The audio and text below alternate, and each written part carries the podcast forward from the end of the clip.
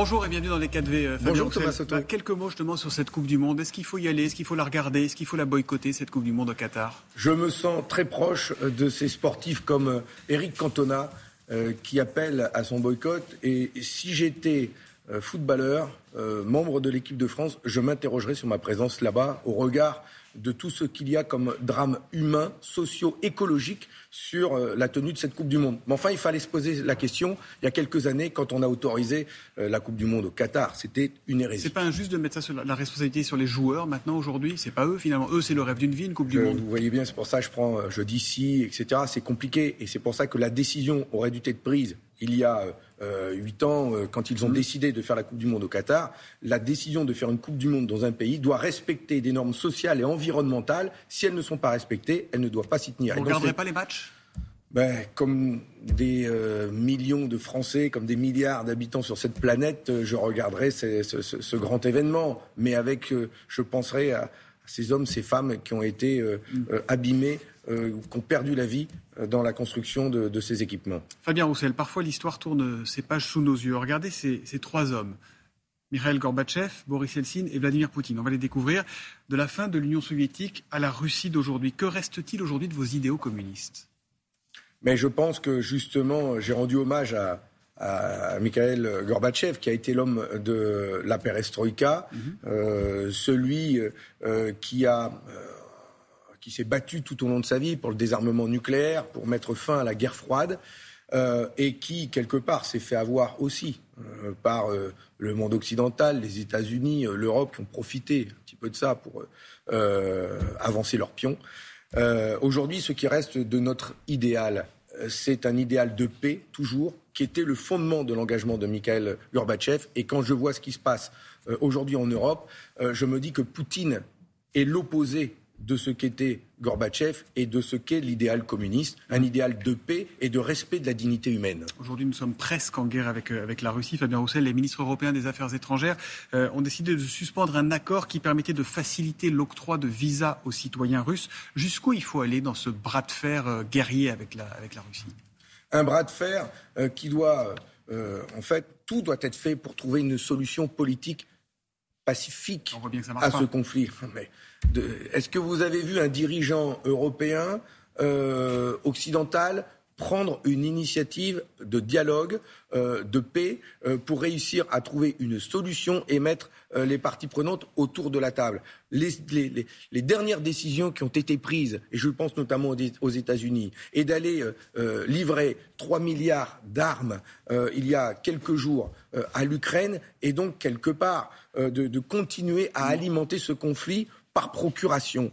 Je suis inquiet de cette escalade guerrière. Ça veut dire quoi parce il, faut que, il faut se mettre autour de la table avec Vladimir Poutine? Mais bien sûr, mais enfin, comment faire? Ceux qui disent que l'objectif de cette guerre est de faire plier Poutine, de le mettre à genoux et de battre la Russie, nous engagent dans une guerre qui peut durer des années et des années. Le peuple ukrainien va en souffrir, les peuples d'Europe vont en souffrir. Et la menace d'une troisième guerre mondiale, est, là. Et donc, bien sûr, nous devons tout faire pour que une, guerre euh, qui paraît inévitable ne devienne pas euh, réelle. C'est ce que euh, disait d'ailleurs euh, Paul Valéry, je crois, ou Anatole France, je crois, en parlant de la guerre. Et donc, il faut faire très attention, car nous sommes à deux doigts d'une guerre mondiale, et les peuples européens en souffrent, et on le voit avec la crise énergétique. Bah justement, la guerre de l'énergie, elle, a débuté. La défense de nos valeurs a un prix, a dit hier soir Elisabeth Borne, pour nous préparer au, au à venir. Les chiffres, si on les regarde, l'inflation, elle a un petit peu ralenti. Elle a cessé d'augmenter euh, aussi fort au, mois d'août. Euh, 5,8% en France contre 9,1% dans la zone euro. Aujourd'hui, 1er septembre, on le voyait dans le journal, la ristourne à la pompe passe de 18 centimes à 30 centimes le litre. Le bouclier énergétique, il a permis de contenir à 4% les hausses d'électricité, c'est jusqu'au 31 décembre. Est-ce que vous diriez que sur ces questions-là, le gouvernement a fait le job pour l'instant? Le gouvernement est dans la panique et court après des petites solutions. Il ne s'attaque pas. c'est pas des petits. Quand on regarde les chiffres ailleurs, c'est pas des petites solutions. C'est du quotidien pour les Français. Je sais bien, euh, Monsieur Soto, mais ce bouclier tarifaire, il a un coût pour les finances de l'État. Il n'est compensé par aucune autre forme de recette. Le gouvernement refuse d'aller taxer euh, les profits des compagnies pétrolières, des grandes compagnies, y compris des multinationales, qui aujourd'hui se gavent et gagnent beaucoup d'argent, et sur le dos de la guerre, et sur le dos de la crise. De, une. De deux, il ne s'attaque pas au fond du problème. La, la guerre en Ukraine est une cause, puisqu'il va y avoir pénurie de gaz. Enfin, nous sommes alimentés, nous, hmm. en gaz russe, que, pour une, que pour une part minime. Le problème de fond reste la spéculation, reste le fait que l'énergie, l'énergie est un bien commun qui sert à, nous chauffer, qui nous, nous, permet à nos aînés de vivre confortablement leur fin de vie, à nos enfants de grandir dans la chaleur. Mais ce bien commun, l'énergie, ne doit pas faire l'objet de spéculation, mm. d'échanges boursiers. Aujourd'hui, l'électricité est là.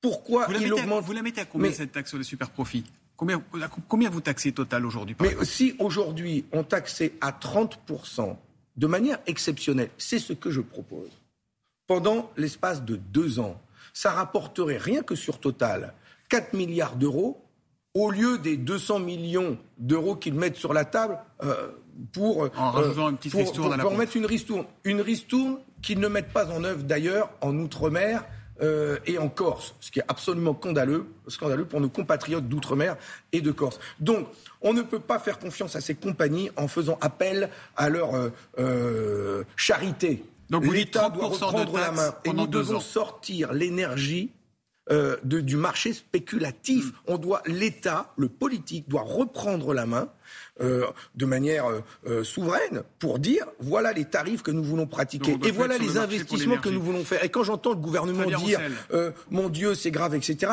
Mais enfin qu'est-ce qu'ils ont fait pendant cinq ans? Ils ont fermé Fessenheim. Hmm. Pourquoi pas Fessenheim qui aurait réglé tous les problèmes. Non, mais enfin aujourd'hui non mais enfin d'accord je suis d'accord Monsieur Soto. Mais enfin si on a un problème un en peu France, de tout mettre sur le dos de Fessenheim. Non non non non je mets pas tout sur. D'ailleurs je vous ai d'abord parlé de la spéculation et donc d'un système capitaliste qui lui joue euh, à la bourse l'énergie. Mais quand même, on a aujourd'hui 50% de notre parc nucléaire qui est en réparation, faute de maintenance. Pourquoi il n'y a pas eu ces investissements? Pourquoi on a fermé Fessenheim alors qu'on en avait besoin? On ne découvre pas quand même euh, que l'on va avoir besoin d'énergie décarbonée.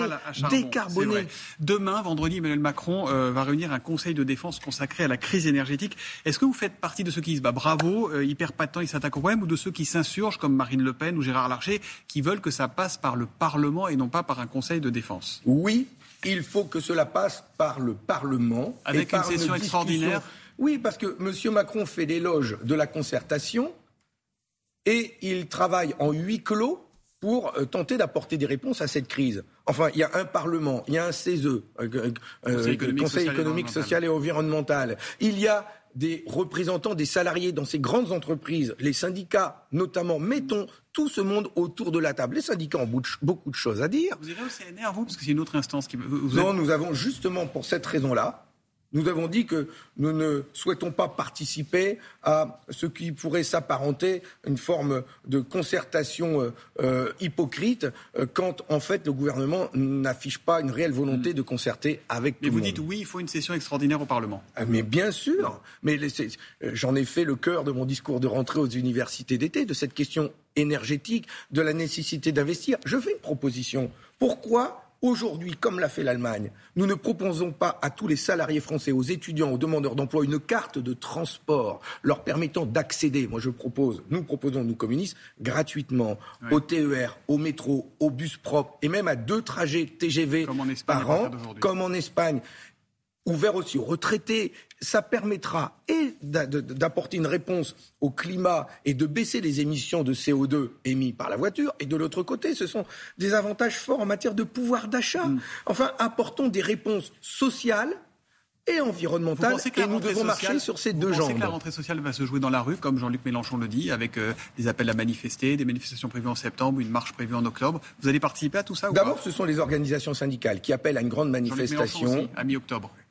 D'abord, ce sont les organisations syndicales le 29 septembre pour les salaires, dans le public comme dans le privé. Il y en a une une semaine avant pour la santé. qui est toujours sous pression le 22 septembre. D'abord, nous devons réussir hmm. ces grandes mobilisations la marche, à laquelle la marche de la nous appelons. Vous comprenez ma question parce que on sait, bien, on sait bien que votre couple avec Jean-Luc Mélenchon bat de l'aile. Non, non, j'appelle les salariés à participer massivement à ces mobilisations. Hmm. Et nous disons aussi, je l'ai dit dès le début, qu'il faudra aussi poursuivre. Si le gouvernement ne répond pas, si le gouvernement n'apporte pas des réponses sonnantes et trébuchantes dans notre porte-monnaie, dans nos salaires, oui, il faudra appeler aussi à d'autres mobilisations, car ça ne se réglera pas au Parlement. Je le dis clairement. et, donc, oui. Mi-octobre, début octobre, fin octobre, parlons-en avec les organisations syndicales et construisons ensemble. C'est pas Jean-Luc Mélenchon qui décide C'est ensemble que nous devons décider. dernière question, et allez rapidement, je crois que vous n'aimez pas beaucoup en parler d'ailleurs. Qu'est-ce qui vous reste en commun avec Jean-Luc Mélenchon, Fabien Roussel? Mais la question, c'est pas Jean-Luc Mélenchon et Fabien Roussel. Mais non, bah, bah oui, si, c'est les bah communistes et la France insoumise. ma, réponse, c'est que le, ne, voyez pas euh, qu'il y aurait un problème entre Jean-Luc Mélenchon et Fabien Roussel. Il y a des forces politiques de gauche et écologistes qui ont mené un combat commun aux élections législatives. J'appelle à ce que ce rassemblement s'élargisse et que nous ne restions pas ensemble à quatre. Soyons plus nombreux, travaillons avec les organisations syndicales sans volonté hégémonique de qui que ce soit, et sans non plus vouloir créer un parti ou un super parti qui nous enfermerait, alors que nous avons tant de choses à dire aux Français dans le respect de nos différences. À bon entendeur. Merci Fabien Roussel d'être venu dans les cadres.